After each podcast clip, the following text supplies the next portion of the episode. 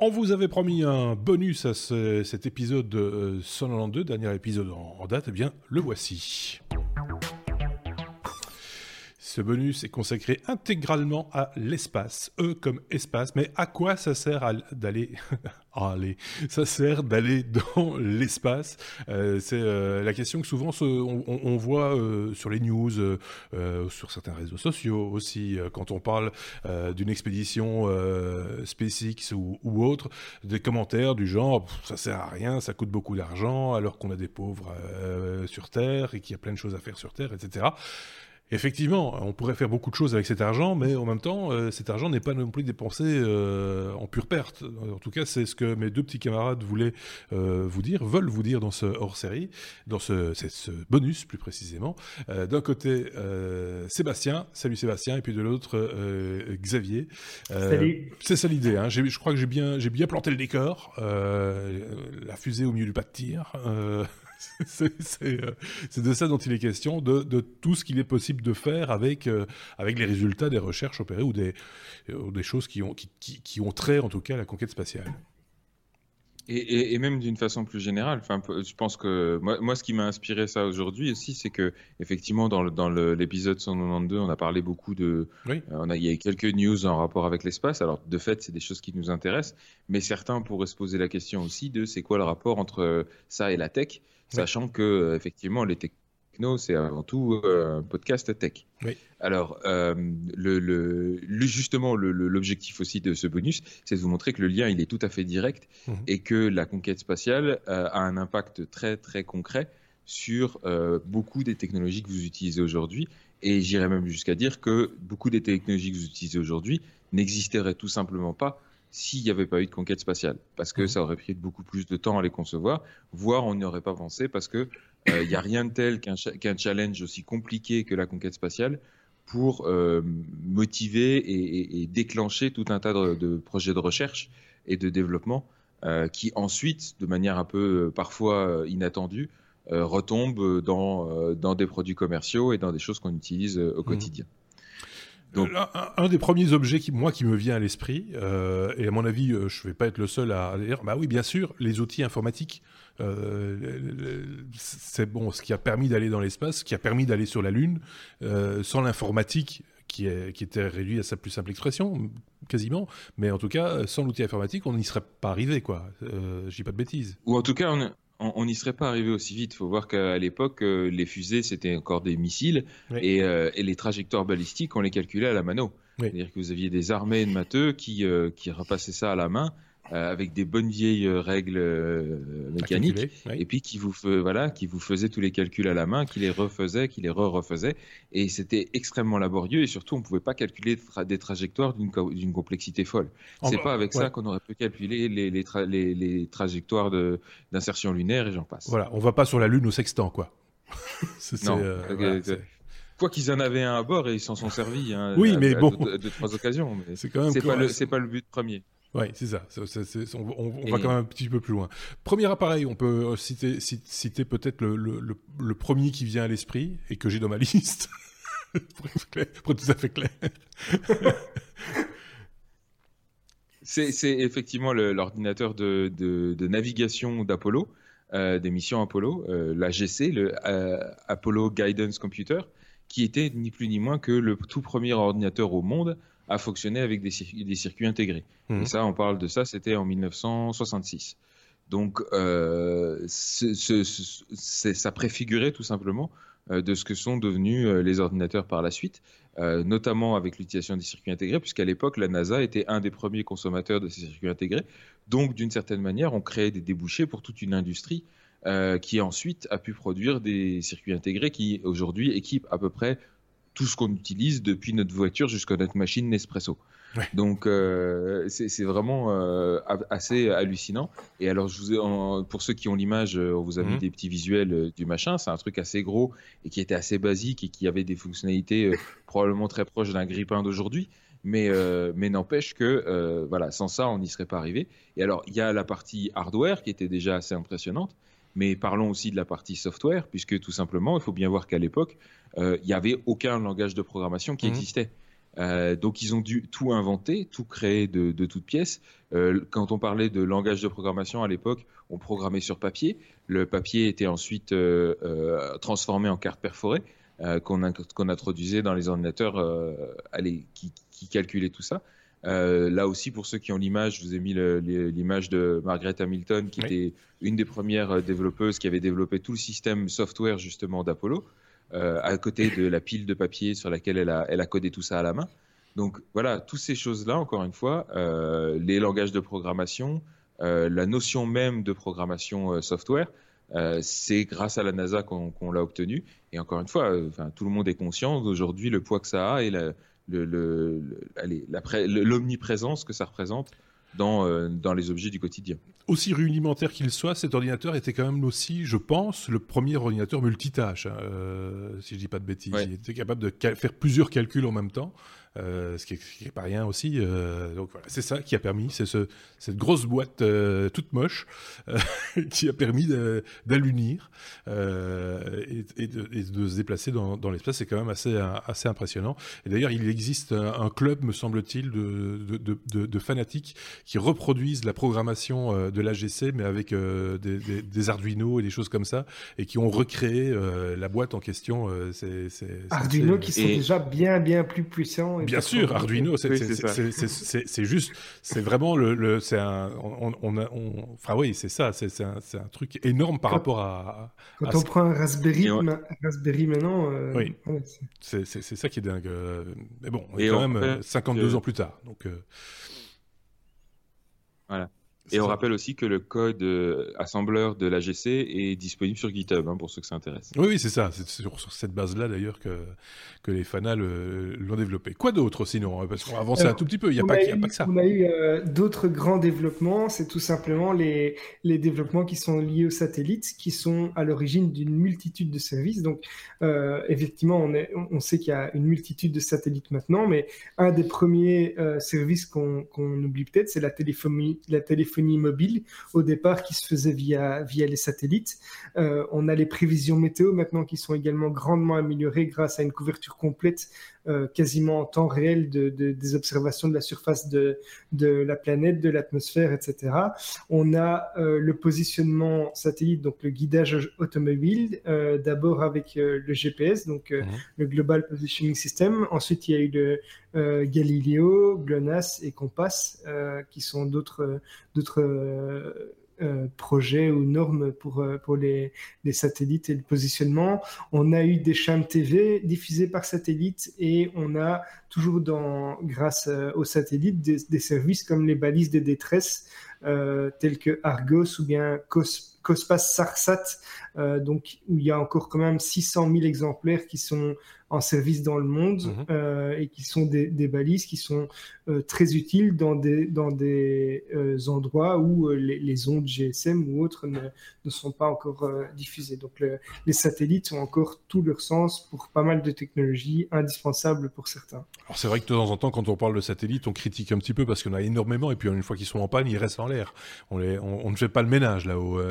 Peut-être qu'un jour on le fera. Hein. D'ailleurs, je pense qu'il y a eu des études autour de ça pour essayer de trouver le moyen de, de de, nettoyer un petit peu euh, l'espace des, vieux satellites. On n'y est pas encore, mais euh, c'est vrai que ça, à chaque fois qu'on envoie un satellite, on dit encore un satellite, euh, comme si, voilà, c'est un peu. Il y a combien d'objets de mémoire Quelqu'un les a comptés récemment? Il y a un oui, on les a comptés récemment, mais on, on, avait donné les chiffres dans un épisode précédent oui, de où on avait parlé justement. Moi, arrêté, je m'endors chaque fois avant. Donc, c'est, enfin, en fait, en, mais euh, il suffit de compter la moitié et de multiplier par deux. Hein, bon, après. Mais mais il y en a beaucoup en tout cas. ça c'est un, un, fait évident. Alors dans, dans, les, dans, dans, ce dont on profite tous aujourd'hui aussi, euh, la, la, recherche autour de, de l'espace et de la manière dont on se, se déplace dans l'espace et la manière dont on protège les éléments, j'imagine, euh, dans l'espace, etc. On conduit à des choses qui sont un petit peu inattendues et qu'on retrouve maintenant dans toutes les ambulances du monde. Euh, je pense, c'est la la couverture de survie, si j'y de bêtises. Ça aussi, c'est l'espace, c'est la recherche spatiale qui a conduit à, à, ce truc-là, non? Euh, Oui, tout à fait. Donc, euh, effectivement, c'est Il y a un décalage entre. C'est Mars. il, y a, un vrai décalage. on, rappelle pour ceux qui n'ont pas l'habitude de nous regarder. Pour l'instant, notre ami euh, Sébastien se trouve euh, à Cape Town et, nous enregistrons depuis Bruxelles. Et donc, forcément, il y a un léger décalage son euh, parce que c'est un Cape Town, mais d'une autre planète, d'une autre Terre, dans un autre univers. pour ce numéro bonus, on passe par les satellites. en plus. il a la fibre, mais il n'est pas connecté. peut-être mieux de passer par... ouais, c'est ça. Donc, Et donc, effectivement, le... La, la, fameuse couverture de survie, à la base, c'est issu d'un matériau qui a été inventé effectivement pour protéger euh, d'abord les satellites et puis après, bah, par exemple, le module lunaire en était euh, bardé de, de partout mhm. parce que c'est un matériau qui est très léger mais qui a des, des propriétés de, de protection thermique assez importantes. Euh, et c'est ce qu'on appelle le mylar. Donc c'est ce film très très fin et, réfléchissant qui aujourd'hui bah, est tout simplement reproduit dans, vos, dans, les couvertures de survie qui se trouvent euh, dans, effectivement, comme tu disais, dans toutes les ambulances. Mmh. Et ça, ça a été inventé en, dans les années 60. Donc, euh, donc, encore une fois, euh, ça a un impact très direct euh, aujourd'hui. C'est pas de l'aluminium, hein on est d'accord. C'est pas une feuille d'aluminium. C'est encore une autre parce qu'on souvent on fait la on, dit tiens c'est comme de l'alu, voilà, mais c'est pas ça a des propriétés réfléchissantes. D'un côté doré en général, de l'autre côté argenté, si je dis pas de bêtises. en tout cas, moi j'en ai souvent vu comme ça. Mais c'est pas de l'aluminium. C'est pas de l'aluminium. C'est du mylar, du mylar. Non non, c'est du polyéthylène terephthalate. Voilà. Oui, monsieur. Ça va être bon pour la santé, ça encore. enfin, si on en trouve dans les ambulances, vous savez, moi, ça me rassure. Euh, Donc euh, voilà, encore un truc, euh, ça, sans la recherche spatiale, enfin on l'aurait peut-être, mais, euh, mais voilà, ça aurait coûté encore plus cher et ce serait peut-être pas dans toutes les ambulances du coup. d'autres, d'autres choses, alors moi je pense, par exemple, quand on parle protection, Xavier, je parle... Si on reste dans le textile, ouais. et, si on reste dans le textile, il y a quand même les pompiers aujourd'hui du monde entier ou presque bénéficient aussi des, avancées conduites par, par la conquête spatiale. En fait, on a, on a pas mal de textiles par flamme, donc qui protègent contre le feu, qui sont en, fibre de Kevlar et qui protègent contre les effets euh, de, liés au rayonnement thermique, donc euh, à la chaleur. Et ça découle aussi d'avancées technologiques euh, liées à la, conquête spatiale. Donc on, voit qu'il y a vraiment plein d'applications. Il y en a encore d'autres. Hein. Seb peut parler, je crois, du, coussin. Ah, il y a, un coussin toujours, dans, toujours dans le domaine de la sécurité, à votre bon vieil ABS, le truc qui vous sauve la vie si vous mangez un platane, euh, là aussi, c'est directement une, une conséquence euh, des systèmes qui ont été conçus à la base pour euh les, dans tout ce qui est accéléromètres euh, spatiaux. Mhm. Euh, c'est ces systèmes-là qui permettent aujourd'hui d'activer votre, votre ABS aussi. Ah oui. Donc de détecter qu'il y a une collision tout simplement et puis de déclencher derrière le gonflage du, du ballon. Donc tout ça, c'est aussi des choses, encore une fois, vous en avez dans votre voiture, vous en avez plusieurs même dans votre voiture. Et, euh, et, et, puis les accéléromètres, il y en a aussi partout dans votre téléphone. Donc euh, tout ça vient aussi de la recherche spatiale. Oui. Le monde du médical doit aussi beaucoup euh, à la recherche spatiale, hein, dans, dans, dans, tas de domaines en fait. Oui. Parce que donc il y a, effectivement des avancées technologiques qui découlent de ce qu'on a de ce qu'on a utilisé de point de vue purement technologique, mais en médecine euh, il y a des il par exemple l'imagerie médicale qui a beaucoup évolué euh, et qui a euh, où, l'imagerie spatiale a contribué par exemple à l'évolution des images euh, de type RMN donc la résonance magnétique nucléaire ou bien les IRM, donc euh, les images par euh, résonance magnétique.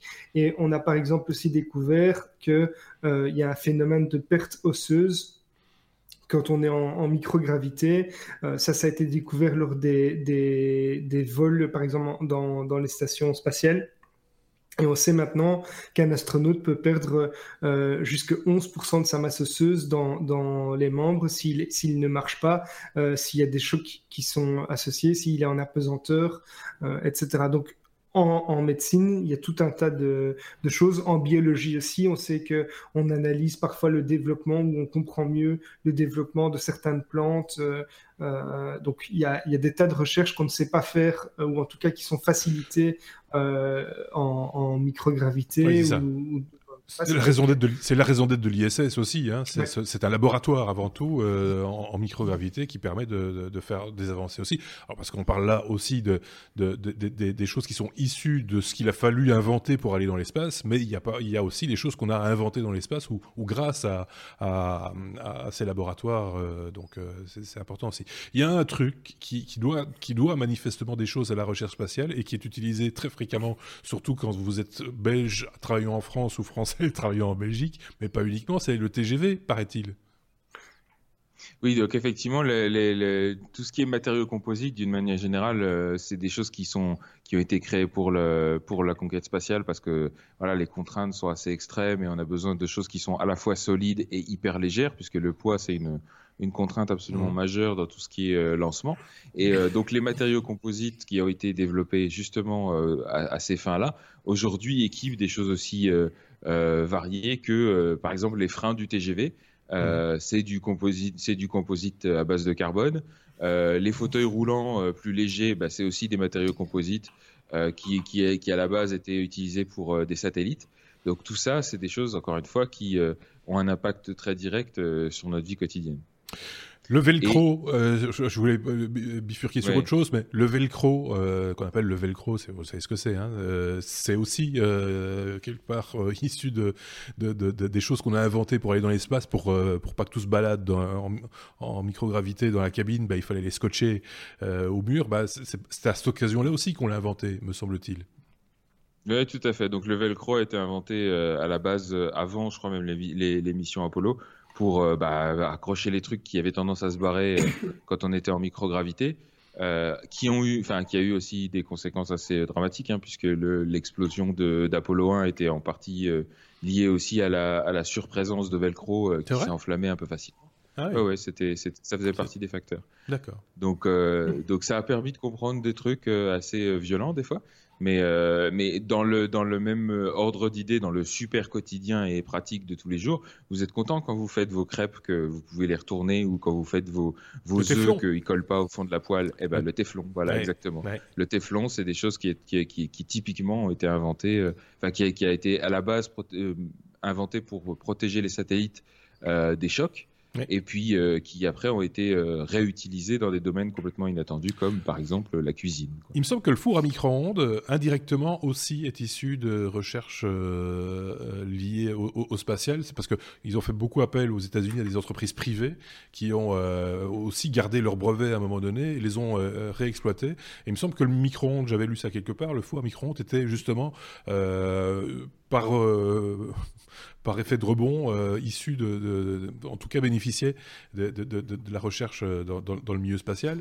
Euh, c'est pas le, seul exemple, hein, j'imagine, il y en a, il y en a à foison. il paraît aussi, il, paraît qu'il y a aussi la matière absorbante dans les langes qui découle de recherche dans, l'espace et tout ça. Donc c'est tout un tas de petites, de petites innovations et de choses qu'on utilise maintenant au quotidien on n'imaginerait pas, mais tout ça découle d'innovations qui ont été faites euh, pour la conquête spatiale. C'est voilà. qui continue. C'est important. C'est important de dire aussi que c'est pas que des trucs qui sont passés. Euh, tu parlais effectivement des couches réutilisables qui sont une conséquence directe de ce qu'on a imposé aux astronautes parce que c'était pas évident d'aller aux toilettes. Mais euh, mais il y a des choses aussi. par exemple, les combinaisons anti-G. Mmh. qui sont utilisées aujourd'hui par tous les aviateurs, mais qu'on utilise aussi pour le traitement de certaines hémorragies. Euh, et même jusqu'au lidar, par exemple, ce fameux radar laser qu'on met sur toutes les voitures autonomes pour euh, mhm. détecter l'espace en 3D, ben ça, ça vient directement des missions Apollo aussi. Donc ça continue, enfin, les, les, recherches, euh, les, les, efforts de conquête spatiale d'il y a plusieurs décennies continuent à porter leurs fruits aujourd'hui. Alors vous imaginez bien hein, tout ce qu'on est en train d'envoyer aujourd'hui sur Mars et tout ça, tout ce que ça, ça déclenche, euh, bah, de l'impact que ça va avoir sur, le, sur les décennies à venir. Donc tout ça pour illustrer effectivement le fait que euh, ne, ne, soyez pas dupes. Euh, oui, la, la, conquête spatiale est super utile. Alors des fois de manière très indirecte et pas forcément euh, prévisible à l'avance, mais en même temps, encore une fois, il n'y a qu'un défi aussi euh, gigantesque pour euh, déclencher ce genre d'innovation. Et alors, si ce, ce, ce, genre de sujet vous intéresse, je vous invite vraiment à aller voir la chaîne, donc sur la chaîne YouTube qui s'appelle String Theory, il y a une sous-chaîne qui s'appelle Spatialiste, qui est animée par Florence Porcel, mhm. qui, fait, qui fait toute une série de micro-documentaires comme ça sur toutes ces innovations justement qui nous viennent de la conquête spatiale et qui sont assez bien faites, très recherchées et très intéressantes. J'en ai une dernière qui me vient à l'esprit parce qu'on a beaucoup parlé de la NASA, etc. Mais il n'y a pas que qui sont allés dans l'espace. Il n'y a pas que aussi qui ont été sur la Lune. Je rappelle que les soviétiques, euh, à l'époque, avaient envoyé des, robots euh, sur, euh, sur, sur la Lune, à deux reprises, me semble-t-il. Et que l'ingénieur qui les avait mis au point a été rappelé un petit peu à, la rescousse il y a pas quelle année maintenant, mais lors d'un autre grand événement, mais cette fois-ci très terrestre, qui était l'explosion de, de Tchernobyl, parce qu'il fallait euh, un robot pour aller explorer euh, euh, les, les, zones contaminées et qu'on a fait appel à cet ingénieur qui avait donc euh, une expérience de, terrain euh, un petit peu euh, difficile. Et donc, c'est lui qui a mis en œuvre les, robots qui ont été explorer les, les, décombres de, l'explosion à Tchernobyl. Comme quoi, des fois, il y a des, effets comme ça, on se dirait, bah, ils ont fait un truc, un robot sur la Lune, basta, après, terminé. Bah non, ça peut encore servir aussi, ces vieilles technologies, à, d'autres occasions. Voilà, on a fait un tout petit tour, hein, un tout petit tour d'horizon, parce qu'on pourrait comme ça en parler pendant plus longtemps mais ça nécessiterait aussi plus de préparation. Mais euh, voilà, on a essayé de vous donner un petit peu envie d'aller plus loin. Vous, de votre côté, n'hésitez pas à faire des recherches, à partager vos connaissances également aux commentaires de cette vidéo sur notre blog lestechno.be, euh, en espérant que ça vous ait plu euh, et, que ça vous ait ouvert aussi d'autres horizons. Je sais pas si Xavier avait un truc à, rajouter ou pas. Non, mais il y a peut-être un, un, truc, mais c'est beaucoup plus lointain. Mais pour ceux qui ont qui ont lu ou qui ont vu le film, par exemple Mars.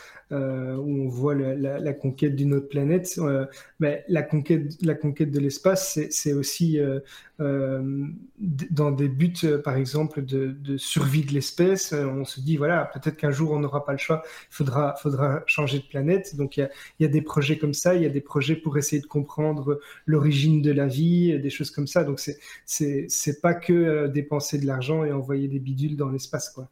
Oui, ceci étant dit, je pense qu'on aurait intérêt aussi à investir dans notre planète, celle qui fonctionne bien, avant, avant d'aller en chercher une autre. mais, là, où, là, où, là où ça aide beaucoup, c'est qu'effectivement, il y, y, a des planètes qui ont évolué comme la Terre d'autres de, de, manières.